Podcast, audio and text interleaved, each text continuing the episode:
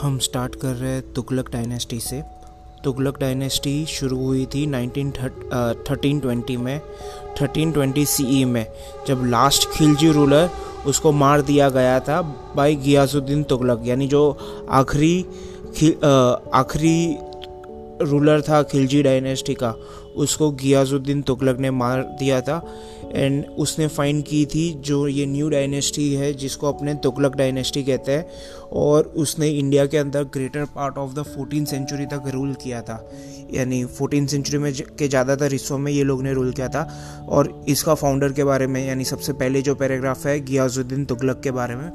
गियाजुद्दीन तुगलक जो था वो, उसके पापा जो थे वो टर्किश थे और उसकी मम्मी जो थी वो इंडियन थी और वो बहुत ही एफिशिएंट एडमिनिस्ट्रेटर था। एफिशिएंट यानी बहुत ही प्रॉपर या बहुत ही टैलेंटेड एडमिनिस्ट्रेटर था और एक कैपेबल मिलिट्री कमांडर भी था। यानी ये अब सेना को भी संभालता था मिलिट्री को भी संभाल सकता था और उसने बहुत सारे रिफॉर्म्स इंट्रोड्यूस किए थे for the welfare of his subject reforms यानी बहुत सारे रूल्स में बदलाव लाए थे अपने सब्जेक्ट सब्जेक्ट्स यानी प्रजा के भले के लिए और उसने बहुत सारे रिवॉल्ट्स को जो दूर दूर प्रोविंसेस में होते थे रिवॉल्ट यानी बगावत, यानी जो उसके किंगडम के गवर्नर होते थे, अगर वो उसके रूल को नहीं मानते थे, उसके अगेंस्ट चले जाते थे, उसने उनको सप्रेस किया था, अपने यानी दिमाग से, अपनी मिलिट्री फोर्स से।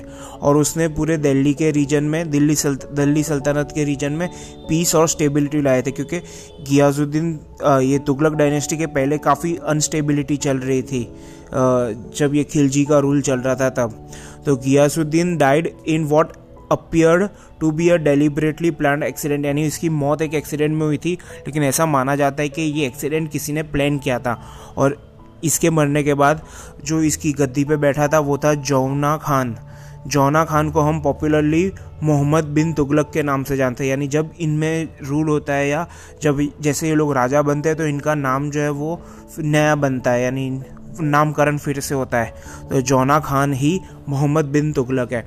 अब ये मोहम्मद बिन तुगलक का काफ़ी बड़ा ये लोग ने बताया तो हम इसको दो पार्ट में करेंगे। मोहम्मद बिन तुगलक का जो था, वो सबसे ज़्यादा लर्नेड और सबसे अकम्पलिश स्कॉलर था। यानी कुछ लोग होते हैं ना, जो बहुत ही टैलेंटेड होते हैं या बहुत ही दिमाग से शार्प होते हैं, वो वैसा था। उसके intellectual curiosity and thirst for knowledge यानी उसको प्यास थी नॉलेज के लिए। बाउंडलेस थी, यानी वो बहुत चीज़, बहुत नॉलेज प्राप्त करना चाहता था, वो बहुत पढ़ा लिखा था। और उसमें एक्स्ट्रॉडिनरी एक्स्ट्रॉडिनरी गिफ्ट थी मेमोरी की, उसको याद बहुत जल्दी हो जाता था और बहुत ही कीन इंटेलेक्ट था, यानी समझदार भी था। और उसने मास्टर किया था लॉजिक फिलॉसफी मैथमेटिक्स एस्ट्रोनॉमी फिर फ़िज़िकल साइंस ये सब उसने यानी मास्टर कर दिया था, यानी वो इतना पढ़ाई में होशियार था। और he was a lover of Persian literature और पोएट्री इसके अलावा उसको कैलीग्राफी भी आता था फाइन आर्ट्स में भी शौक था म्यूज़िक में भी शौक था और उसको लर्नेड मैन के साथ बैठना, उनसे बातचीत करना बहुत अच्छा लगता था। यानी जो ज्ञानी लोग होते थे, वो उनके कोर्ट में ज़्यादातर होते थे और उनसे बातचीत करता था अलग अलग मसलों के बारे में। अब जब हिस्टोरियंस इस मोहम्मद बिन तुगलक के बारे में जो बताते उसके नेचर और उसके कैरेक्टर के बारे में तो बहुत ही अलग अलग राय है। कई लोग मानते हैं कि ये बहुत ही ज़्यादा, यानी जीनियस था, और कुछ मानता था कि ये बहुत ही बड़ा मैड या फुलिश आदमी था। कई लोग उसको डिस्क्राइब करते हैं he was the wisest fool यानी इसका दिमाग अच्छा था, लेकिन सिचुएशंस को समझ नहीं पाया था और जिसके वजह से इसके किंगडम के टाइम या इसका जो रूल चला था, तब बहुत सारे बदलाव इसने ऐसे लिए जो इफ़ेक्ट जो लाना चाहता था, वो नहीं आई। He was a diligent ruler and who undertook many project यानी एक्टिव रूलर था। उसने बहुत सारे नए नए प्रोजेक्ट्स भी लाए थे। This projects were brilliantly conceived यानी सोचे थे, बहुत अच्छी तरीके से जाएँगे। यानी इसने जो प्लान किया था, वो बहुत अच्छे प्लानिंग किए थे, लेकिन उसका एग्जीक्यूशन बहुत ही पुअरली था। यानी कई लोग नहीं, वो प्लान करते कि मैं ये करूँगा, मैं वो करूँगा, लेकिन उसका एग्जीक्यूशन अच्छा नहीं होता तो जो प्लानिंग की होती है, वो फेल हो जाती है। तो इसकी वजह से इसका जो पहला वाला है, वो हम इस पार्ट में करेंगे, जो है टैक्सेशन इन डोआब उसके बाद वाला जो पार्ट जो टॉपिक्स है, वो सेकेंड पार्ट में करेंगे। यानी हम ये तीन या चार पार्ट में मोहम्मद बिन तुगलक और उसके बाद वाला जो है फिरोशा तुगलक, वो फिनिश करेंगे।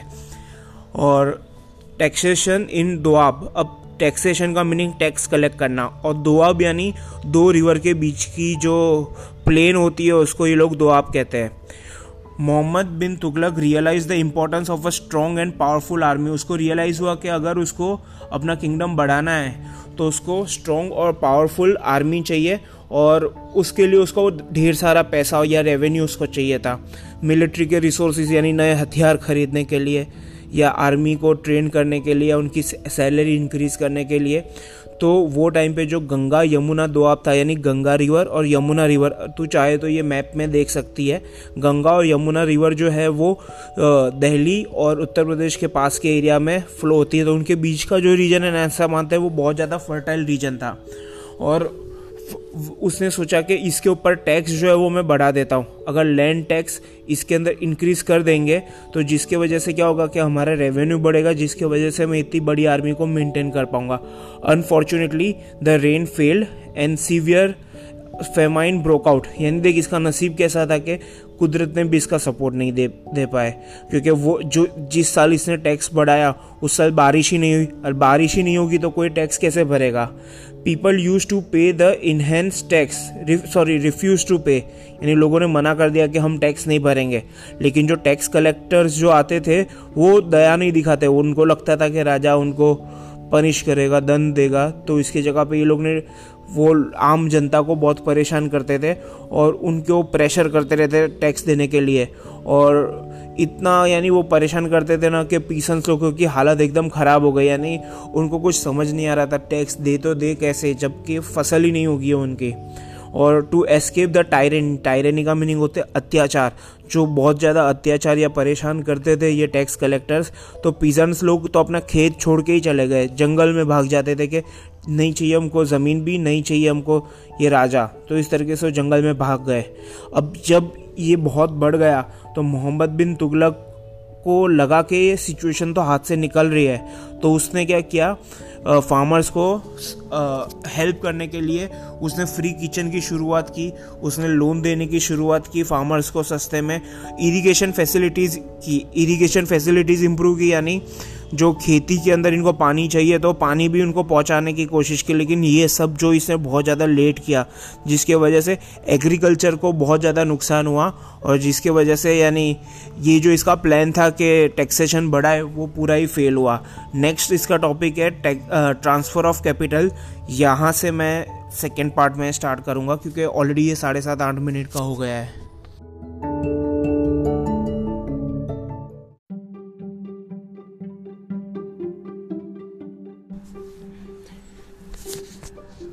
इस पार्ट में हम ये मोहम्मद बिन तुगलक के दूसरे जो ब्लंडर्स या जो गलतियाँ उसने की उसके बारे में पढ़ेंगे। सबसे पहला है transfer of capital Mohammad bin Tughlaq का जो दूसरा स्टेप था कि वो अपना कैपिटल को ट्रांसफ़र करना चाहता था फ्रॉम दिल्ली टू देवागिरी। देवागिरी को आज रीनेम करके हम दौलताबाद के नाम से भी जानते हैं, जो डेक्कन एरिया में। डेक्कन एरिया यानी अभी का ये आंध्र प्रदेश या कर्नाटका या साउथ वाला पार्ट होता है, वहाँ पे ये है दौलताबाद। आज भी होगा, तुम मैप में देख सकते हो। और क्यों इसने अपना कैपिटल चेंज किया था? From Delhi to Devagiri. उसके दो मेन रीज़न थे। एक तो ये, जो देवागिरी जो था, वो सेंट्रल लोकेशन पे था। क्योंकि ये जो तुगलक डायनेस्टी थी, वो काफ़ी एक्सपांडेड थी। तो वो चाहता था कि उसका वो अगर दिल्ली से रूल करता था तो बार बार साउथ में रिवॉल्ट होते रहते थे, जो हमने गियाजुद्दीन तुगलक के टाइम पे भी देखे थे। तो इसने सोचा कि अगर मैं सेंट्रल लोकेशन हूँगा तो मैं हर जगह को पूरी ध्यान से एडमिनिस्टर कर पाऊँगा, यानी मैं पूरा कंट्रोल में रख पाऊँगा। तो देवागिरी जो था, वो सेंट्रली लोकेटेड था और वो दिल्ली से भी इक्वल डिस्टेंस पे था और बाकी सारी इंपॉर्टेंट जगहों से भी इक्वल डिस्टेंस पे था। जैसे अपने कह सकते हैं कि अपना शाहीबाग जो है, वो काफ़ी इक्वल डिस्टेंस पे है। अगर यानी अपने देखे एयरपोर्ट भी यहाँ से चार पाँच किलोमीटर होगा, फिर रेलवे स्टेशन भी चार पाँच किलोमीटर होगा। फिर S T bus bus stand भी है, तुमको जाना हो एस टी के लिए या कहीं बाहर घूमने के लिए तो वो भी ज़्यादा दूर नहीं है। तो वैसे उसने सोचा कि जो ये दीवागिरी जो है, वो एकदम सेंट्रल लोकेशन से होगा और उसके लिए वो बहुत अच्छे वे में रूल कर पाएगा। दूसरा रीज़न ये भी था कि मंगोल लोग जो थे वो बहुत इन्वेजन कर रहे थे। इन्वेजन का मीनिंग है वो बार बार हमला कर रहे थे नॉर्थ इंडिया से और दिल्ली नॉर्थ इंडिया में पड़ता है। तो उसको ये था कि अगर हम दिल्ली में होंगे तो बार बार हमला होगा और हमारे राज्य के ऊपर ज़्यादा खतरा हो सकता है। तो उसके लिए उसने डिसाइड किया कि दिल्ली से हम शिफ्ट करके दौलताबाद ले जाते हैं। On on the other hand was of a safe distance from the invaders यानी वो काफ़ी दूर था इन्वेडर्स से। तो उसके लिए इसने ये डिसीज़न दो कारण थे, याद रखना। कि क्या दो रीज़न थे? एक तो था कि वो सेंट्रल लोकेशन था, दूसरा था कि मंगोल बार बार इन्वेजन कर रहे थे उसके वजह से। अकॉर्डिंग टू हिस्टोरियंस हिस्टोरियंस के मुताबिक एक हिस्टोरियन है जिसका नाम था इब्न बतूता। सुल्तान ने ऑर्डर किया था अपनी पूरी पॉपुलेशन को शिफ्ट करने का, यानी जो पूरे के पूरे दिल्ली में जितने भी लोग रहते थे, सबको शिफ्ट करने को बोला और उनके ऑफिशियल्स को भी शिफ्ट करने को बोला और इसके लिए बहुत तैयारी की थी। तो समझ रही है कि ऑलमोस्ट ये पूरा का पूरा कैपिटल तुम कैसे शिफ्ट करोगे लोगों के साथ? और ये जर्नी भी थी वो टाइम पे तो बहुत बड़ी मानी जाती है 1250 किलोमीटर 1250 किलोमीटर्स दिल्ली से। और ये जर्नी के लिए रोड रास्ते में बहुत ज़्यादा अरेंजमेंट की गई थी। कैसी अरेंजमेंट की गई थी? एक तो अच्छा सा, बड़ा सा, लंबा रोड बनाया था 1250 किलोमीटर्स का, दिल्ली से देवागिरी तक। और रोड के दोनों साइड ये लोग ने ट्रीज बिल्ड किए थे कि, और हर्ट्स बनाए झुपड़िया घर भी बनाए थे टेम्परेरी हर्ट्स के रास्ते में किसी को आराम करने के लिए। इसके अलावा, जितना टाइम लगेगा लोगों को ट्रैवल करने में तो वहाँ पे लोगों के लिए फ्री फ़ूड ड्रिंक ड्रिंक्स और सबकी व्यवस्था की हुई थी। यानी ये ऑलरेडी बहुत ही ज़्यादा वो महँगा था कि तुम पूरी पॉपुलेशन को ले जाओ। कई लोग ये मानते हैं कि इसको पूरी पॉपुलेशन की जगह पे सिर्फ़ अपने कोर्ट को, यानी अपना जो मेन दरबारी लोग जो थे या इसके मिनिस्टर्स तो जो थे, उनको शिफ्ट करता तो भी चलता। Modern historian however do not accept के इसने मास एक्सीडेस किया था। मास एक्सीडेस का मीनिंग है, सबको लेके ये गया था, ये सही नहीं है। कई लोग ये मानते हैं क्योंकि ऐसा कभी नहीं हुआ था कि दिल्ली जो थी वो डीपॉपुलेट हुई थी, यानी दिल्ली से पॉपुलेशन कुछ सालों के लिए नहीं रही थी क्योंकि सब लोग ट्रैवल कर रहे थे। ये सही नहीं है क्योंकि हर टाइम पे कहीं ना कहीं कंस्ट्रक्शन का काम चल ही रहा था दिल्ली के अंदर।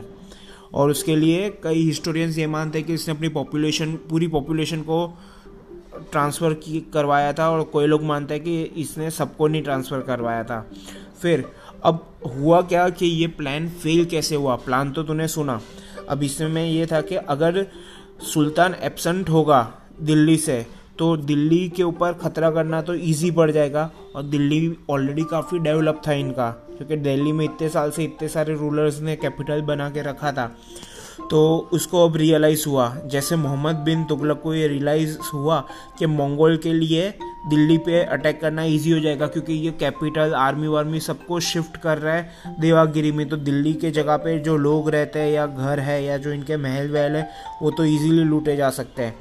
और फिर बाद में इसने ऑर्डर किया दो साल के बाद कि वापस चलो दिल्ली। अब इस बार बहुत सारे लोग जो थे ना, वो बहुत ही यानी वो मेंटल एगनी से गुजरे थे। रास्ते में भी बहुत सारे लोग मर गए थे, क्योंकि इतनी बड़ी जर्नी जो थी, वो कोई कर सके वैसे नहीं थे। बहुत सारे लोग थक गए थे, कई लोग होम सिक हो गए थे उनको घर जाना था। यानी ये पहले का है कि जब लोग आ रहे थे तब। अब मान मान जो लोग यहाँ पे आया होगा, नई जगह पे मान मान सेटल हुआ होगा, और अब तुम उनको बोलो कि वापस दिल्ली रिटर्न करना है तो इसके वजह से बहुत सारे लोग जो थे, इसकी बात से रिजेंट कर गए। रिजेंट यानी मानने से मना कर दिया। ये जो एक्सपेरिमेंट थी, वो बहुत फेल हुई, बहुत गंदी तरीके से फेल हुई थी। इसके वजह से इसका सारा खजाना जो था, वो ख़त्म हो गया था। जो आपने देखा कि इसने इतना अरेंजमेंट किया था, दौलताबाद में भी अब ये रहने के लिए उसने महल भी बनवाए होंगे तो वो सब उसको छोड़ना पड़ा। तो इसके वजह से जो इसका किंगडम इतना प्रॉस्परस था, इतना पैसा था इसके किंगडम के अंदर, वो सारा पैसा ख़त्म हो गया। और दौलताबाद को छोड़ के गया तो दौलताबाद भी अगर तू देखे तो वहाँ पे भी यानी सारा काम पूरा भी नहीं हुआ था। बहुत सारी जगह पे काम अधूरा अधूरा भी छूट गया था। तो उसके लिए एक डेजर्टेड सिटी बन गया था दौलताबाद। ये थी इसकी पहली सेकेंड मिस्टेक एक तो दोआब वाली हमने की, फिर एक कैपिटल को ट्रांसफ़र करने का रीज़न हमने देखा और कैसे वो फेल हुआ, उसका एग्जीक्यूशन कैसे फेल हुआ। फिर नेक्स्ट है टोकन करेंसी टोकन करेंसी यानी देख, हमने ये देखा था कि अभी इस, इसको फाइनेंशियल इतना नुकसान हुआ कि इसकी जो खजाना था पूरा खाली हो गया तो सुल्तान ने इसका एक उपाय सोचा। उसने सोचा कि अगर हमको ये खजाना खाली हो गया है तो मोहम्मद बिन तुगलक ने एक एक्सपेरिमेंट सोची कि एक टोकन करेंसी बनाते हैं। टोकन करेंसी यानी पहले करेंसी सिर्फ़ गोल्ड और सिल्वर के कॉइन्स की होती थी। अब इसने सोचा कि गोल्ड और सिल्वर तो कम हो गया क्योंकि ये खर्चा वर्चा किया था, इसने महल बनवाया था ये ट्रांसपोर्टेशन में। और ये लोग जो होते हैं, ये सारा काम करने वाले, वो सब फॉरेन के होते हैं। जैसे महल बनाने के लोग ईरान, इराक से या दूसरे किंगडम के बेस्ट आर्टिस्ट लोगों को बुलाते हैं। तो इनके किंगडम से तो पैसा ख़त्म हो गया। तो इसने डिसाइड किया कि हम कॉपर के कॉइन्स बनाएँगे, उसकी सेम वैल्यू होगी गोल्ड और सिल्वर के कॉइन्स के जैसी। अब सुनने में तो ये प्लान हमको सही लग रहा है। इसके प्लान सुनने में फ़र्स्ट बार हमेशा सबको सही लगता है, लेकिन इसका प्रॉब्लम क्या है कि ये ज़्यादा सोचता नहीं है डिटेल में उसके बारे में। उसने एग्जीक्यूशन सही से नहीं किया। इसमें क्या मिस्टेक हुई इससे? इसने ऑर्डर किया कि अब हम ये कॉपर के कॉइन्स यूज़ करेंगे। लेकिन इसने ये कोई स्टेप नहीं किया कि इंश्योर करे कि इसकी कोई कॉपी ना बन रही होगा जैसे तुम देखे हो कि पहले के ज़माने में ऐसी प्रिंटिंग प्रेस नहीं होती थी तो कॉइन्स बहुत ज़्यादा मुश्किल नहीं होते थे। तो अगर मुश्किल कॉइन्स नहीं होते तो लोग घर में भी इजीली बना सकते थे। तो यहाँ पे बताया कि जो गवर्नमेंट या गवर्नमेंट की मोनोपली होनी चाहिए कि पैसा करेंसी को प्रिंट करना ठीक है तो वो वो कंट्रोल नहीं कर पाया। ऑलमोस्ट सारे घरों के अंदर मिंट्स बन गए थे। मिंट्स यानी वो आयरन को पिघाल कर कॉइन्स बनाने की फैक्ट्रियाँ जैसे मशीन्स बन गई थी। और पीपल लोग जो थे, वो काउंटर फीट का मीनिंग होता है फेक करेंसीज बनाने लगे थे। और कोई अरेंजमेंट भी नहीं किया था इसको कंट्रोल करने के लिए। और आराम से मार्केट में सर्कुलेट हो रहे थे ये फेक कॉइन्स जो फॉरेन मर्चेंट्स आते थे तो ये करेंसी लेने से मना कर दिया उन्होंने कि अब हम ये कॉपर की करेंसी नहीं लेंगे क्योंकि ये तो फेक भी हो सकती है। इसके वजह से जो ट्रेड होता था, जो फॉरेन से लोग इनके साथ ट्रेड करते थे, वो सब रुक गया। और इसकी इकोनॉमी जो थी वो एकदम कोलेप्स कर गई। यानी कोई माल सामान देता भी नहीं था इनसे और इनसे कोई पैसा लेता भी नहीं था क्योंकि इनकी करेंसी पे लोगों को भरोसा नहीं रहा। अब मोहम्मद बिन तुगलक को ये वापस जो टोकन करेंसी थी वो विड्रॉ करनी पड़ी। और ये idea of token currency was progressive one, यानी ये आइडिया तो अच्छा था अच्छा। जैसे भविष्य में भी तुमने देखा है कि अभी पेपर नोट्स यूज़ होती है। गोल्ड सिल्वर अब नहीं चल रहा क्योंकि गोल्ड सिल्वर सबके पास अवेलेबल नहीं हो सकते। तो ये इसका आइडिया अच्छा था प्रोग्रेसिव था, यानी वो टाइम के लोग ये समझ नहीं पाए कि इसका ये क्या एग्जैक्टली exactly चाह रहा था। लोगों ने क्या इसका मिसयूज़ किया?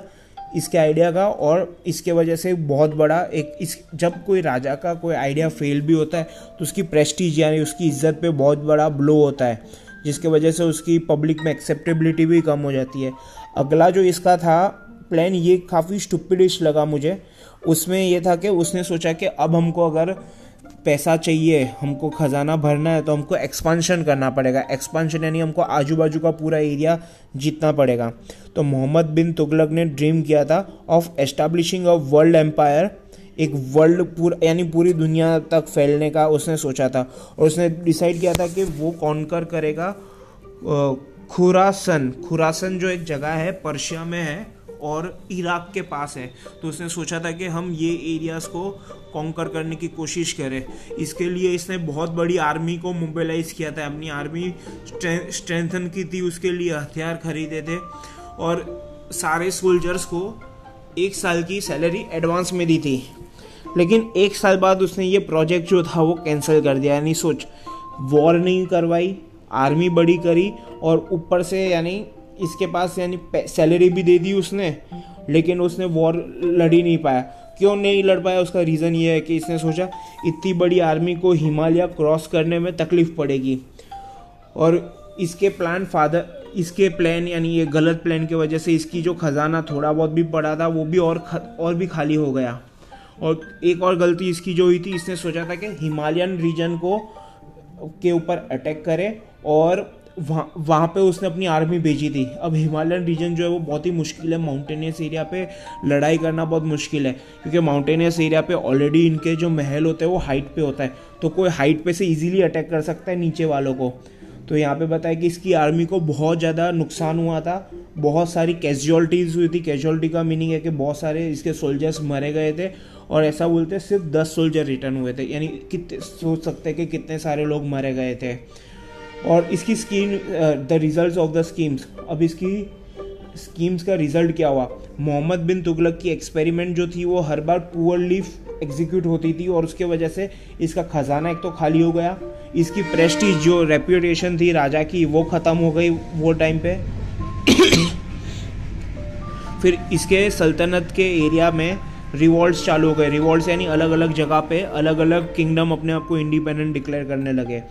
राणा ऑफ़ मेवार ने रणथम्बोर यानी जो ये राजस्थान वाला भाग है, उदयपुर के से अराउंड का काफ़ी एरिया तक, यानी काफ़ी दूर तक, जैसे रणथम्बोर और चित्तौड़, वहाँ पे अपना खुद का पावरफुल किंगडम बना दिया था राजस्थान के अंदर। साउथ के अंदर भी दो नए किंगडम बने थे, एक हिंदू किंगडम बना था विजयनगर, और दूसरा मुस्लिम किंगडम बना था बहामनी किंगडम इसके अलावा दूसरी जगहों पे, जैसे डेक्कन और साउथ इंडिया के अंदर भी जो पूरा का पूरा इंडिपेंडेंट हो गए थे किंगडम, यानी जो एरिया वन, एक टाइम पे इनके अंडर में थे, तुगलक डायनेस्टी के अंडर थे, वो सबने अपने आप को डिक्लेयर किया कि हम इंडिपेंडेंट है, हम हमारा रूल अपने आप चलाएँगे और मोहम्मद बिन तुगलक की, के ऑर्डर्स को फॉलो नहीं करेंगे। बंगाल और Sindh also asserted independence Bengal West Bengal वाला जो बंगाल उड़ीसा आसाम वाला रीजन है वो पूरा बांग्लादेश सब और सिंध यानी ये पाकिस्तान में जो भाग है ना अपना नॉर्थ वाला वो वाला पार्ट सिंध वाला भी अपने आप को इंडिपेंडेंट डिक्लेयर किया. बहुत सारे हिस्टोरियन ये मानते हैं कि मोहम्मद बिन तुगलक जो है उस आ, उस यानी उसका कारण ये था फेलियर का कि ये एक प्रैक्टिकल सेंस में नहीं रहता यानी वो उस प्रैक्टिकल दुनिया में नहीं रहता उसकी जो दुनिया है वो विस्मल है. विस्मल यानी वो सोचता है कि जैसा मैं सोच रहा हूँ ना, वैसा ही होगा। जबकि वो ग्रास रूट पे या ग्राउंड पे उसको एग्जीक्यूट करना बहुत मुश्किल है और वो बहुत ही अनप्रिडिक्टेबल था। यानी कई राजा कैसे होते हैं कि अपने जो बोला उसको फॉलो करेंगे और वो उसको स्टिक टू रहेंगे। ये उस पर स्टिक टू नहीं रहता था, ये बार बार अपने जो सोचा था वो छोड़ देता था। कुछ हिस्टोरियन ये मानते थे कि मोहम्मद बिन तुगलक की खुद की पर्सनली कोई वो यानी वो फेलियर नहीं था। इसके प्रोजेक्ट उसके लिए फेल हुए, क्योंकि पब्लिक जो थी वो टाइम पे बहुत ही कंजर्वेटिव थी और इतना वो बैकवर्ड थी और इतना ज़्यादा रिसेप्टिव नहीं थी, यानी वो बदलाव को एडजस्ट नहीं कर पा रहे थे और इसके आइडियाज़ बहुत ही नए थे। यानी अगर तू भविष्य में देखे कि इसने जो जो आइडियाज़ किए, वो सारे प्रैक्टिकल और सही भी थे, यानी लॉजिकल भी थे। और दूसरा था, इसको सपोर्ट नहीं मिलता था, वहाँ के उलेमास थे। उलेमास यानी जो धर्म गुरु थे, वो लोग इसको सपोर्ट नहीं करते थे, क्योंकि ये धर्म गुरु की कोई भी बात को ज़्यादा सुनता नहीं था। उसको लगता था कि धर्म गुरु का काम जो है, वो धर्म फैलाना है, या धर्म के राह पे चलाना है लोगों को। पॉलिटिक्स के मैटर में इंटरफियर करना नहीं है। तो अपने, यानी ये जो थिंग एंड आंसर में बताया ना तो तुमको सोचने के लिए ये लोग कह रहे हैं कि, तुम्हें क्या लग रहा है कि मोहम्मद मोहम्मद बिन तुगलक क्या था? एक मैड आदमी था क्या तो ये एक आइडियलिस्ट था? अब ये वर्ड आइडियलिस्ट का मीनिंग क्या होता है? जो मानता है कि परफेक्ट चीज़ पॉसिबल है। एक चीज़ मान एक एक लोग ये मानते हैं कि कोई भी लोग परफेक्ट नहीं होता, हर एक में कोई ना कोई कमी हो सकती है। लेकिन मोहम्मद बिन तुगलक ये मानता था कि अगर परफेक्ट दुनिया बनानी है तो हम कोशिश कर सकते हैं। यानी एक विजनरी था, यानी वो एक सोचता था कि एक सपना मैंने देखा है, वो पूरा हो सकता है। तो वहाँ पे उसकी कम, गलती थी कि वो प्रैक्टिकल लाइफ रियलिटी को समझ नहीं पाया था। और मोहम्मद बिन तुगलक की डेथ हुई थी 1351 में, और उसने यानी 25 साल तक रूल किया था, और उसके बाद जो दिल्ली सल्तनत जो था, वो एकदम डीके हो गया और डिसइंटीग्रेट हो गया। यानी मोहम्मद बिन तुगलक के मरने के बाद फिरोज शाह तुगलक जो था, वहाँ का रूलर बना था, उसने भी खुद पच्चीस एक साल जितना रूल किया था और उसके बाद इनका जो किंगडम था, बहुत ही डिग्रेड हो गया था। तो फिरोज शाह तुगलक का जो पार्ट है, वो हम नेक्स्ट पार्ट में करेंगे।